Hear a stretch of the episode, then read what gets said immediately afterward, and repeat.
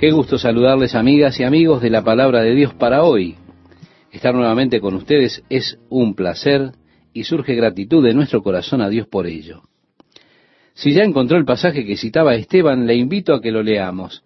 Comenzamos en el versículo 36, donde dice: Le dijo Simón Pedro, Señor, ¿a dónde vas? Jesús le respondió: A donde yo voy, no me puedes seguir ahora, mas me seguirás después. En este momento, Pedro, no puedes seguirme, luego lo harás, le estaba diciendo Jesús en otras palabras. Le dijo Pedro: Señor, ¿por qué no te puedo seguir ahora? Mi vida pondré por ti. Jesús le respondió: ¿Tu vida pondrás por mí? De cierto te digo, no cantará el gallo sin que me hayas negado 3 veces. En unos momentos, unas 24 horas, Jesús estará diciéndole a Pedro: Pedro, ven a orar conmigo. Realmente me siento en necesidad. Ora conmigo.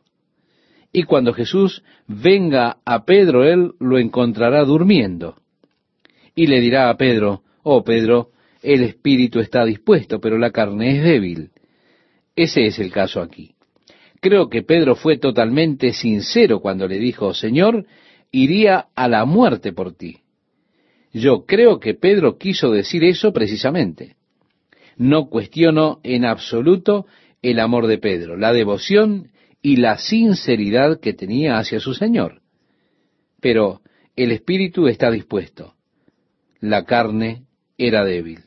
Desafortunadamente me encuentro a mí mismo con frecuencia en esta categoría, donde mi espíritu está dispuesto para hacer lo correcto, pero la carne es débil. Ahora bien, hay veces cuando mi espíritu no está anhelando hacer lo correcto, en verdad, pero hay veces cuando mi espíritu anhela hacerlo. No obstante, reitero, mi carne es débil. Cuando me he precipitado en decir algo acerca de alguien y sé que le debo unas disculpas, entonces cuando mi espíritu no está dispuesto, porque de algún modo siento que ellos se merecen lo que les dije. El Señor comienza a hablar a mi corazón y a decirme: Oye, aún así está mal, debes ir y pedirle perdón. Y yo digo: No quiero, Señor, mi espíritu no está dispuesto. Así que parte del tiempo ese es mi problema. A veces cuando Dios está poniendo cosas en mi corazón, debo decir: Señor, no estoy dispuesto a hacer eso. Y vas a tener que esperar a que yo lo esté. ¿Por qué? Porque no lo estoy. Pero hay otras veces cuando mi espíritu en verdad está anhelando y mi vieja naturaleza actúa servilmente. Es débil. Pedro fue sincero. Su amor por el Señor era genuino, su compromiso real. Y Pedro realmente sintió que él podía poner su vida por Jesús. Créame, estimado oyente, yo no estaría ni un poco sorprendido de que él realmente lo haría. Pero muchas veces es más duro vivir para Jesús que morir para Jesús. ¿Se da cuenta? Ahí cae la ficha.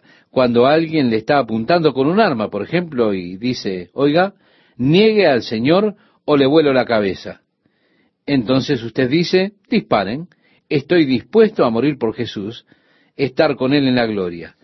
El problema con frecuencia es vivir para Jesús, y a veces es más difícil que morir por Él. Eso es lo que Pedro descubrió. Levantarse por Él cuando la multitud está en contra de Él, cuando las muchachas venían y le decían: Oh, tú eres uno de los de Él, te vi con Él. Él decía: ¿De qué estás hablando? No le conozco. Estoy aquí calentando mis manos en el fuego. Luego, alguien que le dice: Seguro, te vi con Él, eres uno de ellos. Y Pedro dijo: No, no le conozco. ¿Lo ve? Vivir por Jesús, ese era el problema para Pedro. Morir por Él era otra cosa. Recuerda, en el jardín, él estuvo dispuesto a sacar la espada y revolearla. Pero muchas veces el Señor nos está llamando no a morir por Él, sino a vivir por Él. Señor, estoy dispuesto a morir por ti. Y Pedro fracasó. Jesús le dijo: Pedro, vas a fracasar. Luego encontramos el versículo 1, que Jesús dijo, no se turbe vuestro corazón. Ahora estaban angustiados porque él había dicho estas cosas. He de irme, y a donde yo voy, vosotros no podéis venir. Jesús estaba hablando de su muerte, de la traición de Judas. Estaba diciendo cosas que son problemáticas para ellos. Con todo, él les dijo, no se angustie vuestro corazón. Y luego tenemos la cura para esto. Creéis en Dios, creed también en mí. Creed en Dios. Esto es o bien una declaración o una pregunta. ¿Creen en Dios? Bueno, crean también en mí. El versículo 2 dice, en la casa de mi Padre muchas moradas hay. Si así no fuera, yo os lo hubiera dicho.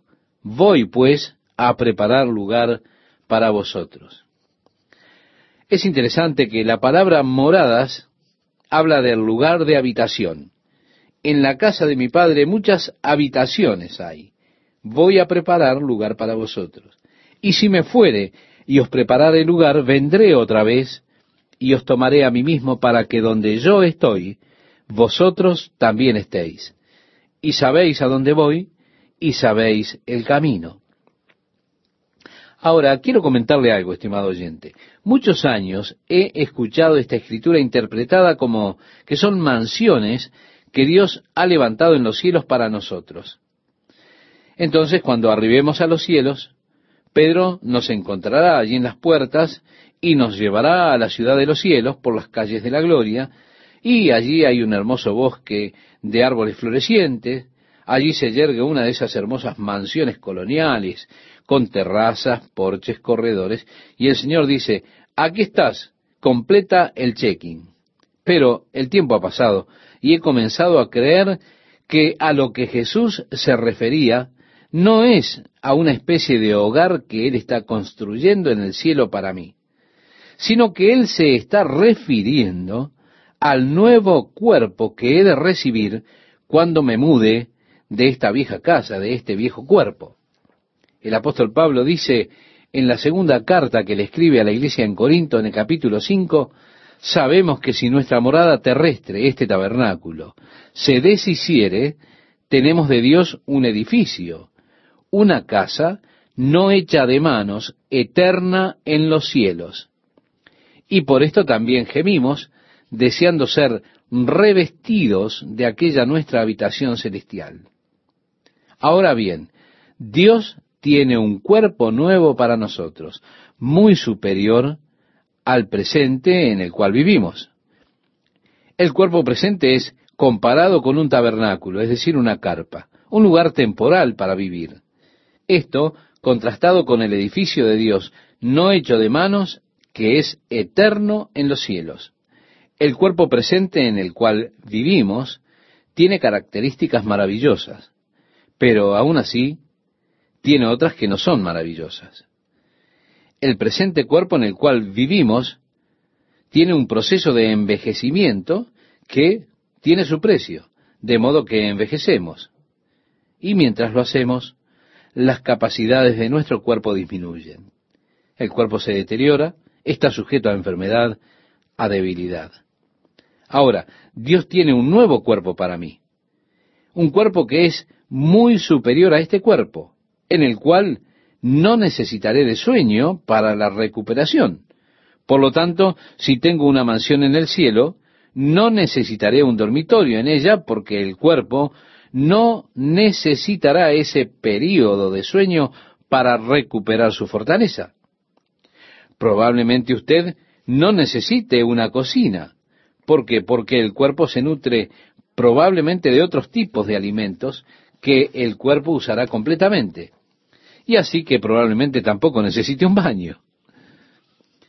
Cuando el Señor habla acerca de en el cielo, Él está preparando lugar para nosotros, yo creo que Él está hablando de ese nuevo cuerpo que Él habrá de preparar para nosotros.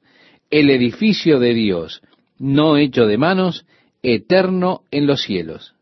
Y allí, en el reino de Dios, en ese estado perfecto, viviremos y habitaremos con Él por siempre.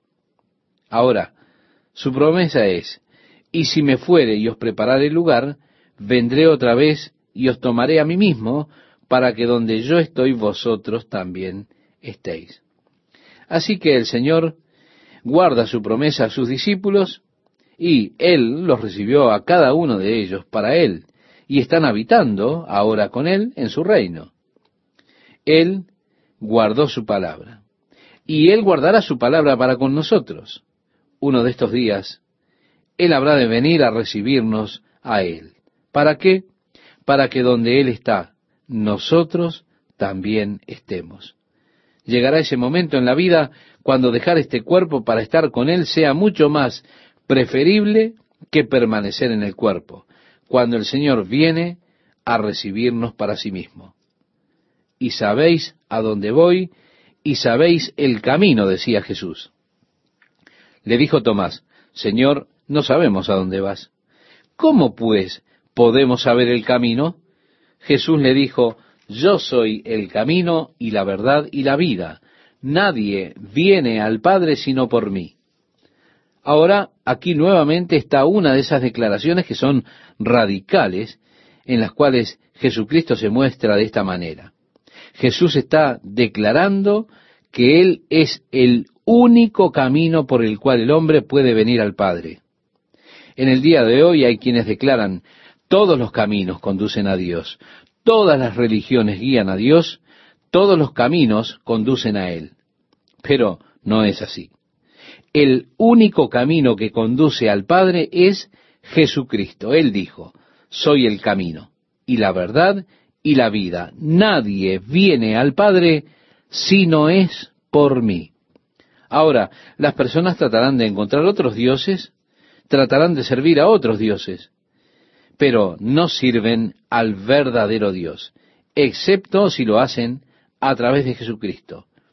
Nadie, dijo Jesús, nadie viene al Padre si no es por mí.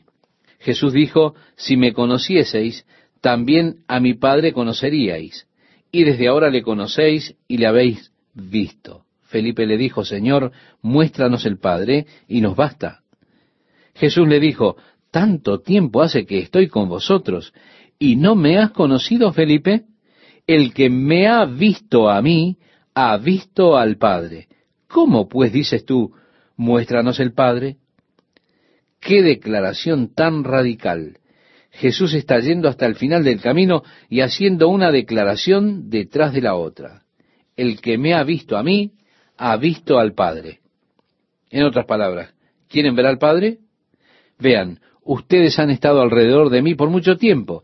Si ustedes me han visto, entonces han visto al Padre. ¿Por qué? Y sigue diciendo, las obras que hago, no las hago de mí mismo, sino que el Padre que habita en mí, Él hace las obras. Estas palabras que os hablo no son mis palabras, sino del Padre que me envió. Son de Él. Aquí estoy representando al Padre. Y si ustedes me han visto al Padre. Ahora, Dios apreciaría esto si todos nosotros pudiésemos hacer tal declaración. Pero no pienso que alguno de nosotros pueda hacerla. Estoy para ser el representante de Dios en la tierra. Estoy aquí para hacer las obras de Dios. Estoy aquí para hablar la palabra de Dios. Desafortunadamente, muchas veces estoy haciendo mis propias obras. Estoy hablando mis propias palabras. Así que es imposible que pueda decir, si me han visto a mí, han visto al Padre. En algunas situaciones sí, en otras no. Pero con Jesús esto fue constante, todo el tiempo, a través de toda su vida. Él era una perfecta representación del Padre, en todas sus obras, en todas sus palabras, en todos sus hechos. Él siempre representó al Padre. Así que, ¿quieres saber cómo es Dios? Bueno, puede mirar a Jesucristo, porque el propósito de su venida fue manifestar al Padre a los hombres. Dios, habiendo hablado muchas veces y en muchas maneras en otro tiempo a los padres por los profetas, en estos postreros días nos ha hablado por el Hijo, a quien constituyó heredero de todo, por quien asimismo hizo el universo, nos dice en la carta a los Hebreos, en el capítulo 1, los primeros 2 versículos. Dios se mostró a Él mismo en tiempos pasados, se reveló a Él mismo en tiempos pasados a través de los profetas. Pero ahora Él se ha revelado a sí mismo en la perfecta revelación a través de su propio Hijo. Y si usted ha visto a Jesús, ha visto al Padre. Así es que, ¿qué clase de Dios nos ha revelado? Un Dios de amor, un Dios compasivo, un Dios que está preocupado por las necesidades del hombre, un Dios que llora en los fracasos del hombre, un Dios que desea la redención de los hombres perdidos. Porque Él ha dicho, porque el Hijo del Hombre vino a buscar y a salvar lo que se había perdido. ¡Qué hermoso Dios! El Dios que nos ha revelado a través de su vida y ministerio. Y ese es el Dios que conocemos, el Dios que adoramos, el Dios que servimos, el Dios que ha sido revelado a nosotros a través de la persona de Jesucristo. Él dijo, si me habéis visto a mí, habéis visto al Padre. Ahora, en un sentido, también somos nosotros representantes de Dios aquí en la tierra. Y más aún, hemos tomado la posición de maestros de la palabra de Dios. Nos paramos aquí a representar a Dios y a declarar la verdad de Dios para usted, estimado oyente. Pero qué grandiosa responsabilidad es esta. Porque al pararse aquí como representantes de Dios, Él está interesado en que lo representemos en verdad. Ahora, Moisés se metió en grandes problemas porque él falló en representar a Dios correctamente. ¿Cuándo? Cuando vinieron al desierto y estaban allí sin agua, la segunda vez, la gente comenzó a murmurar y a quejarse de a Moisés. Entonces éste fue y dijo, Dios, me tiene enfermo esto, estoy cansado de esto, ya no lo puedo resistir más. No hice yo que nacieran estas personas, estoy cansado de llevar su carga. Aquí están murmurando nuevamente. Dios, estoy enfermo de esto. Y Dios dijo, oye, aquíétate, Moisés. Ve y háblale a la roca y tendrán agua. Pero Moisés salió con furia, y él dijo a la gente, tengo que golpear la roca y darles agua de nuevo. Y tomó su vara y golpeó la roca con furia. Y Dios, en su amor y en su gracia, les dio agua. Pero Dios le dijo a Moisés, Moisés, ven aquí, hijo. Él dijo, Moisés, me representaste mal delante de la gente. Fuiste con ira, golpeaste la roca, te dije que le hablaras. Y ahora ellos piensan que yo estoy enojado con ellos, estoy molesto con ellos. Y no estoy ni furioso ni molesto de ellos, Moisés. Pero ellos piensan eso porque me representaste mal, me representaste de esa manera. Moisés, no me gusta ser representado mal. En otras palabras, podemos presentar esta historia así. Me pregunto qué piensa Dios acerca de estas personas que le representan como estando en quiebra, en bancarrota y en su mayoría habiendo perdido su negocio. Pobre Dios, aválenlo. Rápido, amigos, o Dios habrá de estar en los titulares la semana entrante y su obra habrá de fracasar. Qué pobre representación de Dios hace una persona representándolo así. Así que Dios le dijo a Moisés, Moisés, fallaste al representarme allí en las aguas de Meriba. No puedes entrar en la tierra prometida. Es un asunto serio este. El sueño de su vida quedó allí terminado. ¿Por qué? Porque falló en representar a Dios apropiadamente delante de la gente en Meriba. El representante de Dios. Oh Dios, ayúdame a siempre darme cuenta de esa responsabilidad que es asombrosa, la responsabilidad de ser tu representante. Así que si alguna vez parezco estar enojado con ustedes, recuerden, no estoy representando a Dios porque Él no está enojado con ustedes. Él les ama.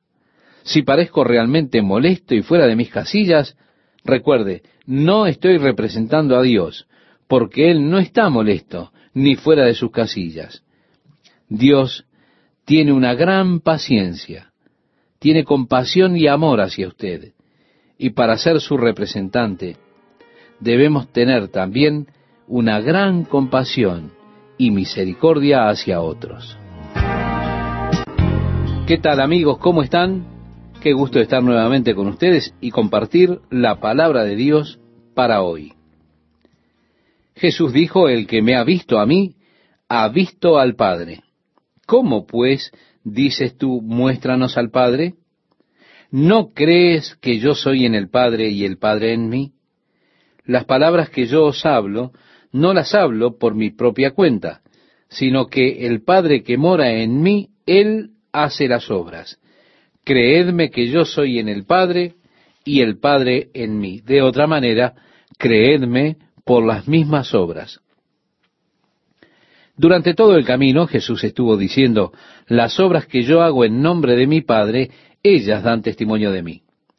Ahora, ¿cuáles fueron las obras de Dios? Sanar enfermos, levantar a quienes estaban caídos. Esta es la obra de Dios en un mundo necesitado. Si no hago las obras de mi Padre, decía Jesús, no me creáis. Mas si las hago, aunque no me creáis a mí, creed a las obras, para que conozcáis y creáis que el Padre está en mí y yo en el Padre. De cierto os digo, el que en mí cree, las obras que yo hago, Él las hará también, dice el versículo 12. Nosotros debemos hacer, entonces, las mismas obras que hizo Jesús. Mostrar compasión, amor, afecto, preocupación. Y continúa este versículo diciendo, y aún mayores hará porque yo voy al Padre, y todo lo que pidiereis al Padre en mi nombre lo haré, para que el Padre sea glorificado en el Hijo. Si algo pidiereis en mi nombre, yo lo haré. Estas, estimado oyente, son dos promesas para la oración, promesas que son completamente asombrosas. Jesús está diciendo, y todo lo que pidiereis al Padre en mi nombre, lo haré, para que el Padre sea glorificado en el Hijo. Si algo pidiereis en mi nombre, yo lo haré. Esto es una gran, pero gran promesa. Ahora nos preguntamos, ¿para quién fue hecha esta promesa? Piense que Él no está hablando en este momento a las multitudes. Él no está allí de pie en el templo clamando, cualquier cosa que pidan en mi nombre yo lo haré. No. Él le está hablando a aquellos hombres que han abandonado todo para seguir en pos de Él. Él está hablando con sus discípulos. Entonces debemos preguntarnos, ¿qué constituye a un discípulo? Jesús dijo, si alguno quiere venir en pos de mí, niéguese a sí mismo y tome su cruz y sígame. ¿Para quiénes fue hecha esta gran promesa de la oración entonces? Para aquel hombre que, en primer lugar, se ha negado a sí mismo. Así que la oración no era para su propia gloria, para buscar su propia fortuna. Jesús dijo, si alguno quiere venir en pos de mí, niéguese a sí mismo. Este es el primer requisito para un hombre que tiene esta gran promesa. En segundo lugar, tome su cruz, sometiéndose a sí mismo a la voluntad del Padre. ¿Recuerda la oración de Jesús? No mi voluntad, sino la tuya. Y ese hombre que ha sometido totalmente su vida a la voluntad del Padre, que se ha negado a sí mismo, que sigue a Jesucristo, él tiene una gran promesa del Señor. Cualquier cosa que pidan en mi nombre, yo lo haré. ¿Por qué? Porque todo lo que yo pida será de acuerdo a la voluntad de Dios. Porque eso es lo que deseo ver. Hay algunas personas que denigran la oración, no mi voluntad, sino la tuya. Pero yo creo que eso es casi una blasfemia, el denigrar esa oración. Porque fue Jesús quien hizo esta oración. Señor, tu voluntad sea hecha. Ellos dicen, eso es ausencia de fe. Pero no, no lo es. Es más confianza que cualquier otra cosa. Es mayor confianza que demandar que tengo mi camino propio en este asunto del cual conozco tan poco. Estas grandes promesas de la oración son gloriosas, pero ellas son solo para los discípulos. Están restringidas. Jesús dijo, si me amáis, guardad mis mandamientos.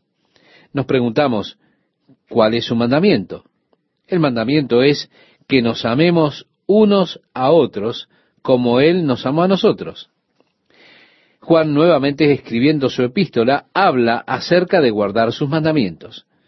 Pero luego él dice que su mandamiento es que debemos amarnos unos a otros. Si me aman, dijo Jesús, guardad mis mandamientos. Así que yo muestro mi amor por Él amándolo a usted. Sí, yo lo amo a Él. Y por esa razón yo lo amo a usted. Porque eso es lo que Él mandó. Pero felizmente es algo muy sencillo. ¿Por qué? Y porque ustedes, estimados oyentes, son muy amorosos. ¿No es así? El versículo 16 dice, y yo rogaré al Padre y os dará otro consolador. La palabra griega que se traduce consolador es la palabra paracletos. Uno que estará a su lado, uno que le ayudará. Y yo rogaré al Padre y os dará otro consolador para que esté con vosotros para siempre, el Espíritu de verdad.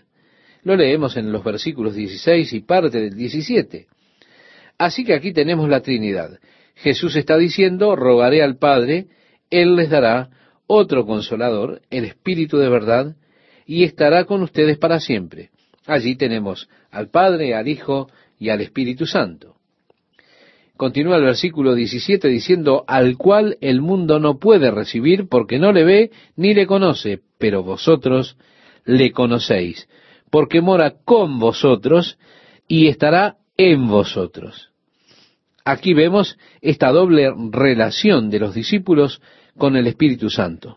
Número uno, Él está morando con usted. Eso es lo que significa la preposición para. El mismo paracletos. Esto es solo la preposición para. Mora con vosotros. Pero dice, y estará en vosotros. Antes de que usted aceptara a Jesucristo, estimado oyente, el Espíritu Santo estaba morando con usted. Y fue el Espíritu Santo que promovió que usted se diera cuenta que era un pecador y que necesitaba ayuda. Fue el Espíritu Santo que señaló a Jesucristo como la respuesta a su problema de pecado. Fue el Espíritu Santo el que lo dirigió a Jesucristo e hizo que usted dijera, Señor, ven a mi vida y tómala. Ese fue el obrar del Espíritu Santo con usted, trayéndolo hacia ese lugar de rendir su vida a Jesucristo. Ahora, en el momento en que usted rinde su vida a Jesucristo, el Espíritu Santo está en usted. Comienza a morar en usted. Le conoceréis, dijo Jesús, este Espíritu, porque Él está con ustedes, pero Él estará en ustedes. Él vendrá y morará en sus vidas.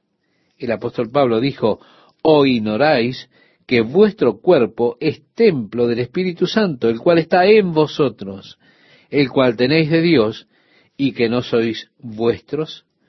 Porque habéis sido comprados por precio. Glorificad pues a Dios en vuestro cuerpo y en vuestro espíritu, los cuales son de Dios. Esto lo decía la iglesia en Corinto en su primera carta, en el capítulo 6, versículos 19 y 20.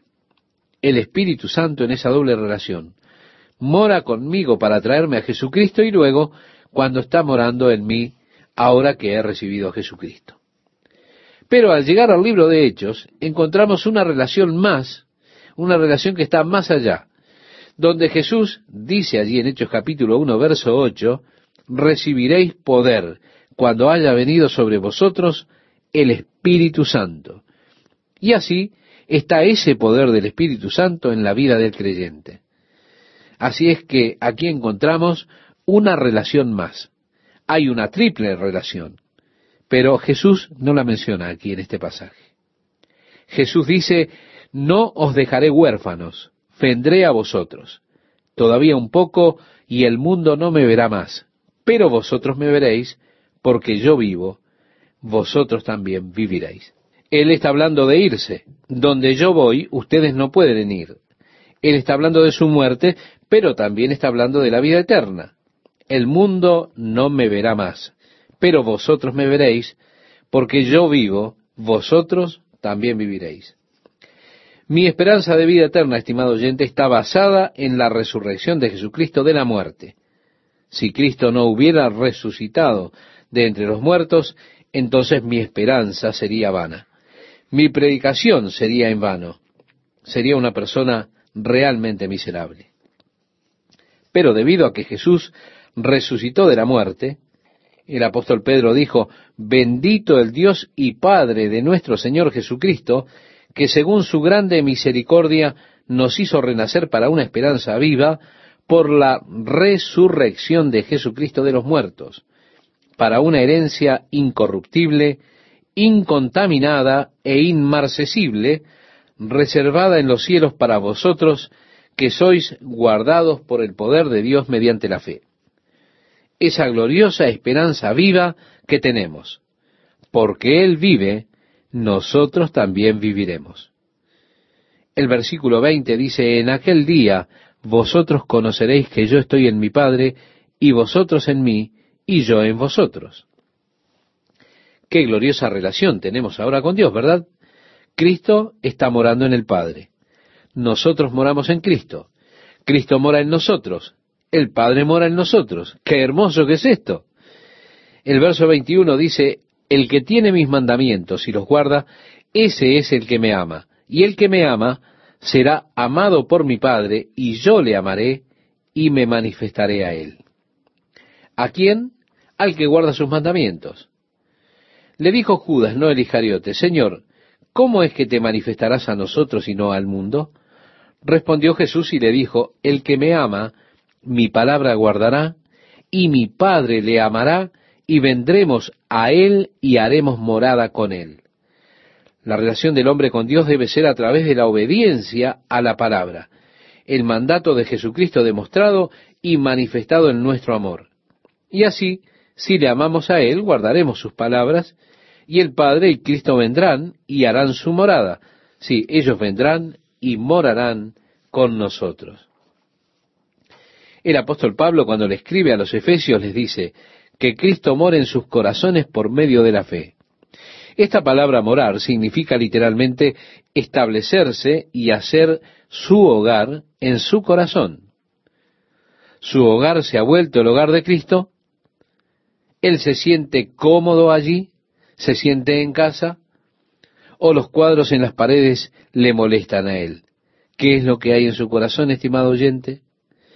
Para que Cristo pueda estar en casa allí, que mi corazón pueda ser el hogar de Cristo, que Él se sienta perfectamente en casa, en mi corazón. El que me ama, mi palabra guardará, y mi Padre le amará, y vendremos a Él, y haremos morada con Él. Continúa diciendo: el que no me ama, no guarda mis palabras, y la palabra que habéis oído no es mía, sino del Padre que me envió. Os he dicho estas cosas estando con vosotros. Mas el Consolador, el Espíritu Santo, a quien el Padre enviará en mi nombre. ¿Se da cuenta? Tenemos nuevamente allí la Trinidad. El Espíritu Santo, a quien el Padre enviará en mi nombre. Él os enseñará todas las cosas, y os recordará todo lo que yo os he dicho. Aquí está la promesa de esa ayuda que el Espíritu Santo nos dará, enseñándonos todas las cosas, aligerando nuestra memoria, trayendo a nuestra memoria aquellas cosas que Él ha dicho. Y luego la hermosa herencia de paz. Cuando dice el verso 27, la paz os dejo, mi paz os doy. Yo no os la doy como el mundo la da. No se turbe vuestro corazón, ni tenga miedo. Para un grupo de discípulos preocupados, Jesús está diciendo: miren, les doy mi paz. Esa clase de paz que Él tuvo cuando el bote se estaba hundiendo y Él estaba durmiendo. Esa paz que viene a través de la perfecta confianza de que el Padre tiene el control de todo lo que nos rodea. Sí, Dios tiene el control. Por eso la paz. No se turbe vuestro corazón, ni tenga miedo. habéis oído que yo os he dicho, voy y vengo a vosotros. Si me amarais, os habríais regocijado, porque he dicho que voy al Padre, porque el Padre mayor es que yo. Qué interesante declaración. Jesús dijo, si me aman, regocíjense. Yo voy a morir, estaré con el Padre. Si me aman, se regocijarán. Ahora, ¿no es interesante que cuando nuestros amados mueren, nosotros lloramos? Si realmente los amamos, nos regocijaremos porque han ido a estar con el Señor. Es debido a que nos amamos a nosotros mismos que lloramos. Si fuera por mí y pudiera hacerlo, los traería de regreso a esta tierra miserable. Los traería de vuelta a los cuerpos gastados. Los alejaría de la gloria de morar con Dios en su reino, en ese nuevo cuerpo, en esa nueva gloria con Él. Oh, los libraría de eso y los traería de regreso a estos cuerpos gastados. Los sentaría allí para que puedan darme fuerzas a mí. Jesús dijo, si me amarais, os habríais regocijado, porque he dicho que voy al Padre. Qué glorioso es estar con el Padre. Es solamente porque no tenemos un verdadero concepto de cómo es el cielo que pensamos así. Nosotros pensamos, oh, la tierra es maravillosa, la vida es gloriosa. Él es tan joven, qué pena que tuvo que morir tan joven, ¿verdad? Usted tiene un concepto equivocado del cielo si piensa así. Usted no se da cuenta de cuán glorioso es. Eso fue lo que el apóstol Pablo oró cuando pedía, alumbrando los ojos de vuestro entendimiento para que sepáis cuál es la esperanza a que Él os ha llamado y cuáles las riquezas de la gloria de su herencia en los santos. Si usted tan solo supiera lo que Dios tiene guardado para aquellos que le aman, pensaría de esta manera. Si usted supiera qué herencia gloriosa hay para los santos en luz, usted no oraría, oh Dios, tráelo de vuelta.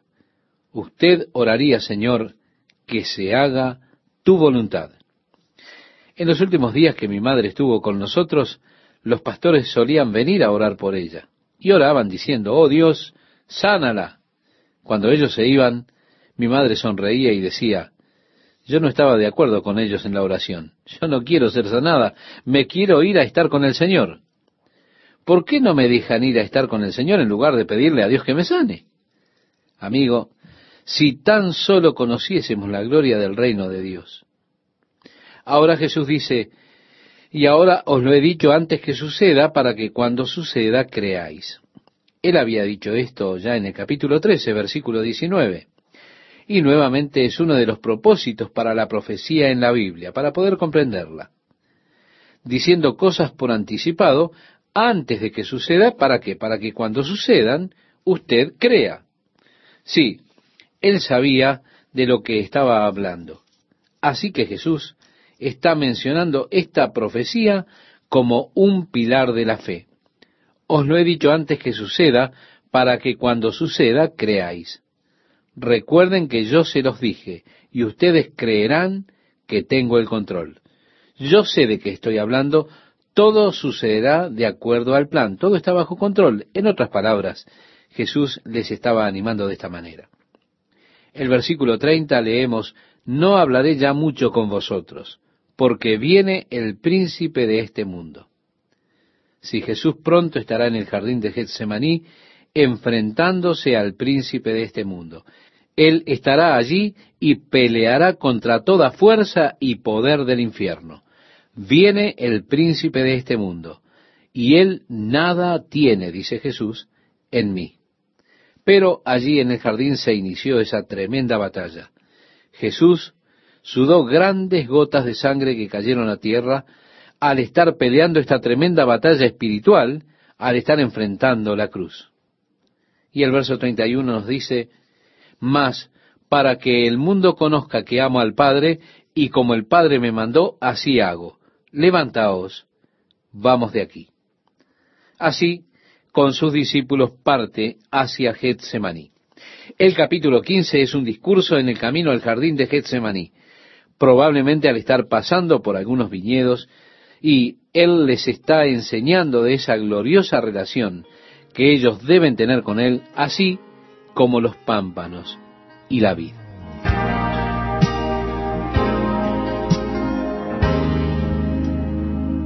Incluso enfrentando lo que era la inminente tortura física y posterior muerte, Jesucristo permaneció fiel a su llamado y se centró en la voluntad del Padre. Nosotros debemos considerar hacer exactamente lo mismo. Como el pastor Chuck Smith nos ha enseñado, la clave para fortalecer nuestra fe en Jesucristo es permanecer en Él y en su palabra. El pastor Chuck Smith regresará en un momento con algunos comentarios finales. Antes queremos invitarle que usted haga ahora la reflexión, el proceso que ha hecho el pastor Chuck Smith, y pueda sacar sus conclusiones y contrastarlas con todo lo que el pastor Smith ha presentado. Si quiere hacerlo y quiere charlar y dialogar con este programa, hágalo a través de www.lapalabradeDiosParaHoy.com. Todo junto y en minúscula, www.lapalabradeDiosParaHoy.com. Allí va a encontrar la transcripción del programa, las referencias bíblicas, los comentarios del pastor Chuck Smith, el audio para volver a escuchar y muchas otras ayudas que están en este sitio para que usted las utilice gratuitamente. Visite www.lapalabradeDiosParaHoy.com.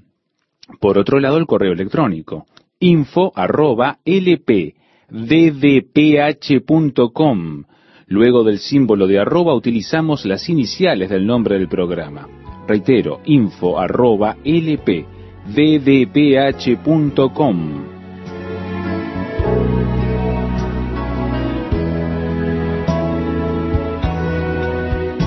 En la próxima edición de La Palabra de Dios para Hoy, el pastor Chuck Smith analizará la metáfora de Jesucristo como la vid en la cual debemos permanecer.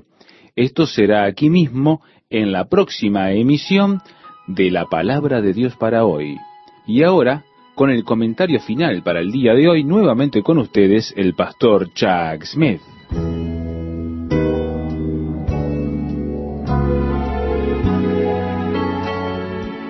Es mi oración a Dios que el Señor siembre su palabra en su corazón, que el Espíritu Santo la traiga a su memoria, estimado oyente, que Él le permita esta semana amar como Dios quiere que ame, así como Cristo le ama a usted, y que nuestras vidas estén abiertas y seamos flexibles al obrar del Espíritu de Dios, y que cada uno de nosotros nos preocupemos verdaderamente por guardar sus mandamientos, y especialmente el mandamiento de amarnos unos a otros.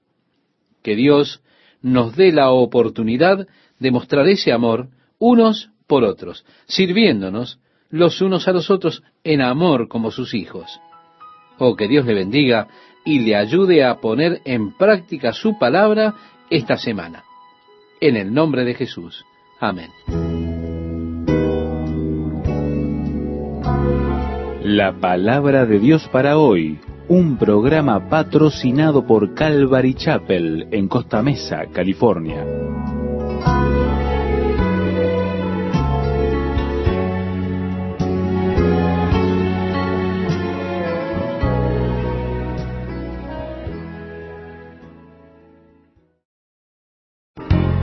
Hola amigos, ¿cómo están? Qué gusto saludarles y estar con ustedes nuevamente, compartiendo estos momentos con la Palabra de Dios para hoy.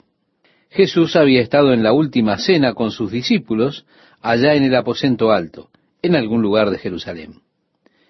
El capítulo 14 de Juan termina con las palabras: levantaos, vamos de aquí.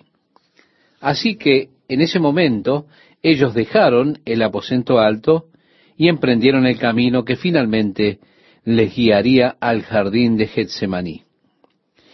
Y sea que hayan ido a través de los atrios del templo o no, no lo sabemos. Los evangelios no trazan los pasos de Jesús. Es posible que fueran a través de las puertas del templo. ¿Por qué? Porque eran dejadas abiertas durante toda la noche en esa temporada de la Pascua para que todo aquel que quisiera entrar y orar pudiera hacerlo cuando deseara. Así era que esas puertas tenían esculpidas en ellas los racimos de uvas, por las cuales Dios declaró su propósito para la nación de Israel. ¿Qué propósito? Que Israel sea una viña fructífera y que lleve fruto para Dios.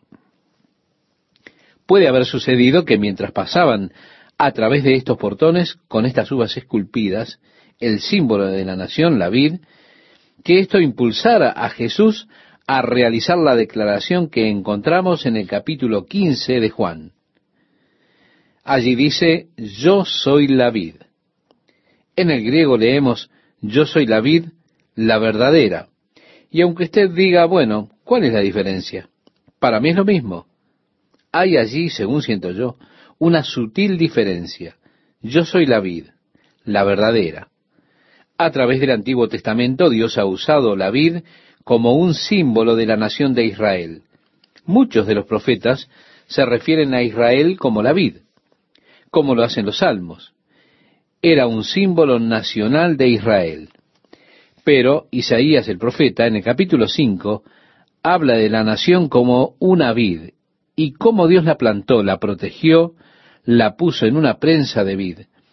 Pero cuando vino el tiempo de recoger el fruto, no había nada sino uvas silvestres. Así que permitió a la vid volver a la naturaleza, le permitió a las zarzas que vinieran y simplemente descartó la viña, pues anhelaba recibir fruto de ella. En el capítulo 21 del Evangelio de Mateo, Jesús da una parábola que los fariseos entendieron correctamente como dirigida hacia ellos, en contra de ellos. En esa parábola, él habla del Señor que tenía una vid, y cuando el tiempo de fruto vino, él envió a sus siervos para que él pudiera recibir los frutos de sus viñedos. Pero los labradores que él había dejado a cargo de la viña golpearon a los siervos y les enviaron con las manos vacías. Así fue que envió otros siervos, a los cuales también golpearon y algunos apedrearon. Finalmente él dijo, enviaré a mi hijo, a mi único hijo, seguramente ellos le honren. Pero cuando los labradores vieron venir al hijo, dijeron, miren, este es el hijo, el heredero, matémosle y luego la viña podrá ser nuestra. Así que Jesús dijo, ¿qué habrá de hacer el Señor de la viña cuando venga? Seguramente tomará a los labradores y los echará fuera y le dará el viñedo a otros. Ahora, con esto como trasfondo, el viñedo en la nación de Israel, habiendo fracasado, los líderes religiosos de ese tiempo eran los labradores que supervisaban el viñedo, y cuando Jesús vino dijeron, miren, él es una amenaza para nosotros y para nuestras posiciones. Mejor vamos a deshacernos de él.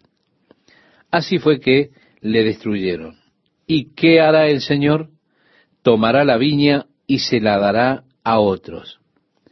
Así es que Jesús está diciendo, yo soy la vid verdadera y mi Padre es el labrador. Y en eso él dijo, ustedes son aquellos a quienes es dada la viña. Oh, ahora ustedes son la viña, la verdadera viña de Dios. Ustedes son los que ahora llevan fruto para Dios. La nación de Israel falló en los propósitos de Dios. Ella no trajo el fruto que Dios estaba deseando. Así es que ahora Dios les está dando ese privilegio, que ahora la iglesia se vuelva la viña y que lleve fruto para Dios.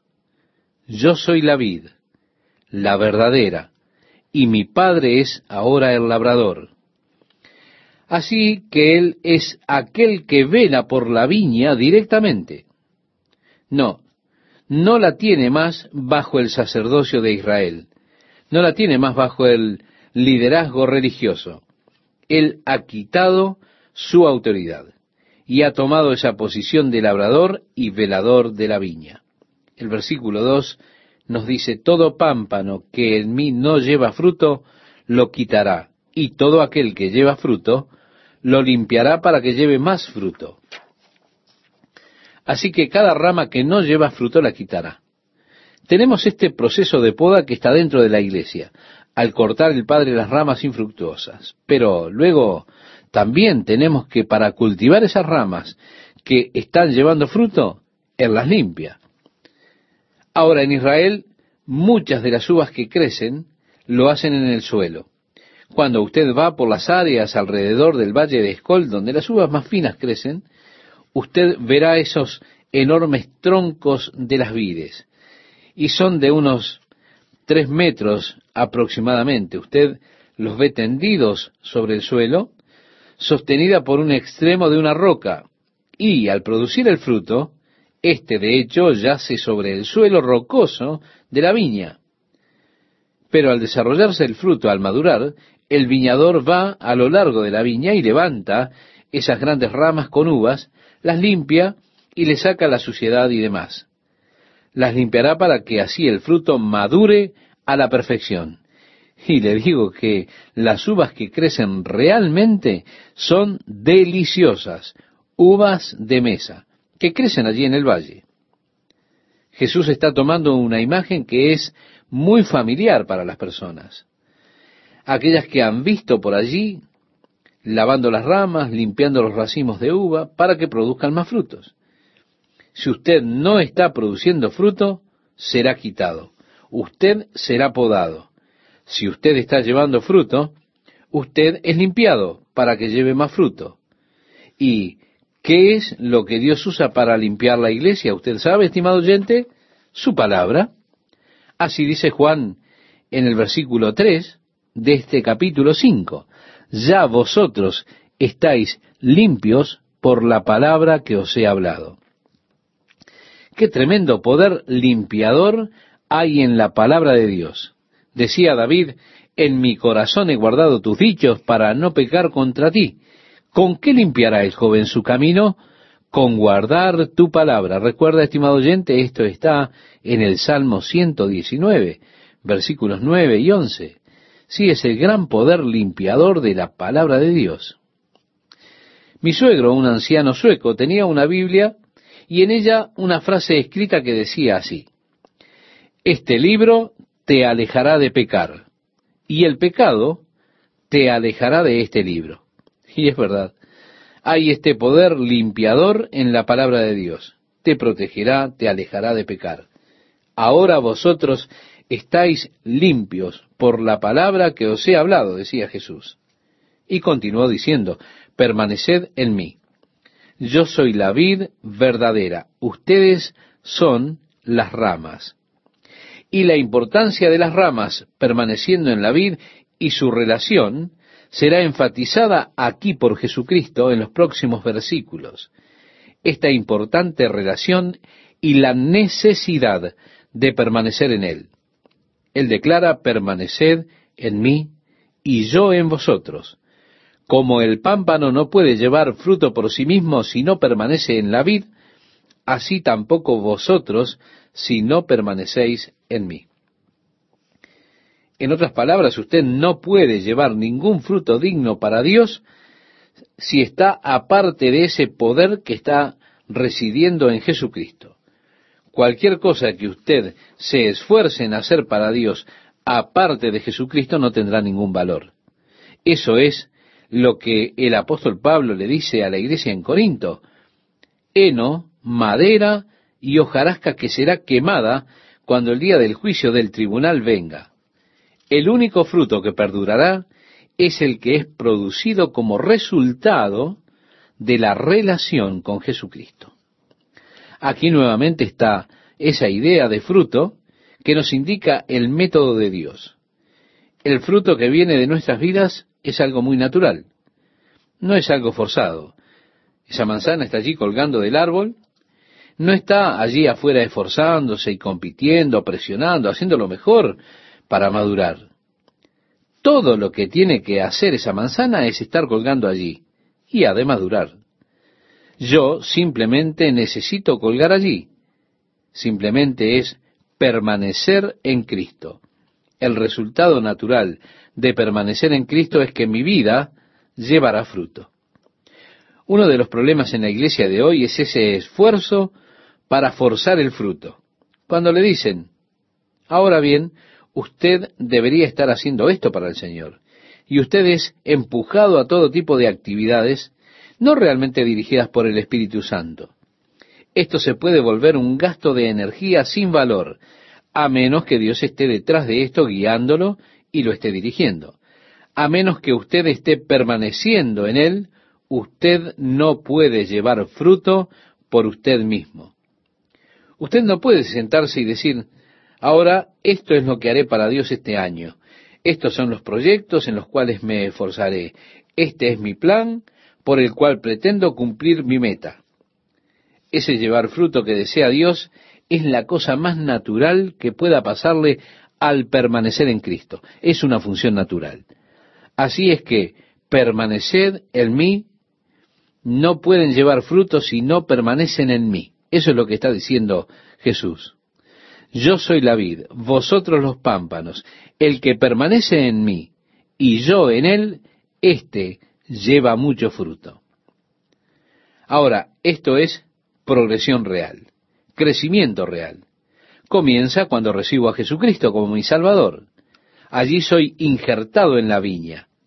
Me vuelvo parte de ella, comienzo a tomar nutrición de él, del Señor, y en tanto mi vida comienza a llevar fruto, entonces su palabra me va limpiando para que pueda llevar más fruto aún. Al habitar en él, entonces comienzo a llevar mucho fruto. Y como dice allí, en esto es glorificado mi Padre. Esto es lo que mi Padre quiere, que mi vida lleve mucho fruto para él. Así es que vemos, yo soy la vid, y ustedes son las ramas. El que permanece en mí y yo en él, él mismo lleva mucho fruto. Porque separados de mí, nada podéis hacer, concluye el versículo 5. Mire, yo tengo esto subrayado en mi Biblia, y lo subrayé con una línea gruesa. ¿Por qué? Porque he tratado de hacer muchas cosas por mi cuenta y he fracasado. Me pregunto, ¿cuánto pasará para que esta verdad cale profundo en mi corazón? Y para que me dé cuenta de que separado de Jesús no puedo hacer nada. Es vano aún intentarlo. Cualquier servicio a Dios que no sea dirigido por el Espíritu Santo es un servicio sin valor. Porque allí dice, separados de mí, nada podéis hacer. Ahora, tengo aquí una referencia a otro versículo que el apóstol Pablo declaró en Filipenses capítulo 4, versículo 13. ¿Lo recuerda, estimado oyente? Todo lo puedo en Cristo que me fortalece. Así que van juntos. Separados de él, no pueden hacer nada. A través de él, puedo hacerlo todo. No es muy difícil, ¿verdad?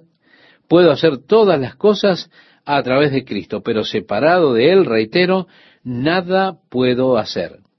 Así es que él dice, el que en mí no permanece, esto trae una consideración interesante, estimado oyente.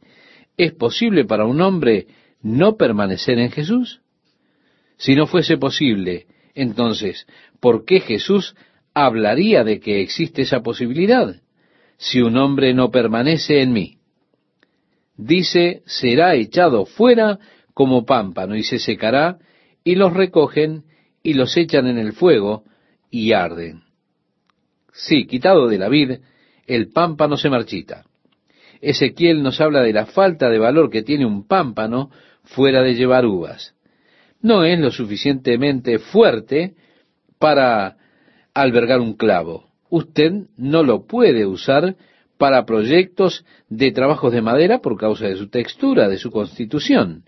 El pámpano es bueno únicamente para una cosa, y esa cosa es producir uvas. Y si no es para eso, en realidad no es bueno para nada más, no sirve para leña. Simplemente se quema y humea, pero en verdad no quema bien. No es bueno para ningún proyecto de madera, es simplemente sin valor para eso. Es bueno solo para un propósito, y este es el producir fruto. Odio decirle esto, pero usted es bueno para un único propósito, y este propósito es llevar fruto para Dios. Ahora, si usted no lo hace, usted no sirve para nada, no tiene valor. Quiero decir, no hay valor en usted. Así que Jesús dijo, el que no permanece en mí será echado fuera como pámpano y se secará, y los recogen y los echan en el fuego y arden. Pero el versículo 7 dice, si permanecéis en mí y mis palabras permanecen en vosotros, pedid todo lo que quisiereis y os será hecho. Él trae aquí el tema de la oración. Y en el tema de la oración, él hace una promesa muy amplia. Ustedes pedirán lo que quieran y les será hecho. Pero, ¿a quién está dirigiendo esta promesa? A aquellos que permanecen en él y a aquellos que tienen la palabra de Dios habitando en ellos. Si ustedes permanecen en mí y mis palabras en ustedes, entonces bajo esas condiciones, ustedes podrán pedir lo que quieran y les será hecho. El versículo 8 nos dice, en esto es glorificado mi Padre, en que llevéis mucho fruto y seáis así mis discípulos. Y así, Dios llamó a la nación de Israel a llevar fruto, pero ellos fallaron. Y ahora Dios está dando la viña a otros. La iglesia es el instrumento de Dios para llevar el fruto de Dios en el mundo de hoy. El apóstol Pablo, escribiéndole a los romanos, dice en el capítulo 11, versículo 21, si usted después lo quiere buscar, puede anotarlo y después buscarlo, porque si Dios no perdonó a las ramas naturales, a ti tampoco te perdonará. Si fallamos en los propósitos de Dios de llevar fruto, entonces Dios levantará a otros que lleven fruto para él. Creo que estoy seguro eternamente en tanto habite en Jesucristo. Ningún poder podrá quitarme de sus manos. No tengo dudas, incertidumbre, en lo absoluto, en cuanto a mi seguridad eterna y mi salvación. Yo no me preocupo mucho, diciendo, oh, ¿Dios habrá de salvarme o no? ¿O lo hará en el día final? Yo sé que sí, porque no he tenido ninguna intención, salvo la intención de habitar en Jesucristo. Y en tanto habite en él, yo estoy eternamente seguro. Usted dirá, pero, ¿qué si no permanezco en él? Mire, ese es su problema, no el mío. Verá, eso ni siquiera entra en mi mente. Esas personas que se cuelgan todas de la seguridad eterna y demás. Eso es demasiado malo, porque estoy seguro eternamente, en tanto permanezco en él. No tengo intención de hacer ninguna otra cosa. Jesús dijo, como el Padre me ha amado, así también yo os he amado. Permaneced en mi amor. Ahora, él está comenzando a hablar acerca del fruto. Y escuche, estimado oyente, el fruto del Espíritu es amor.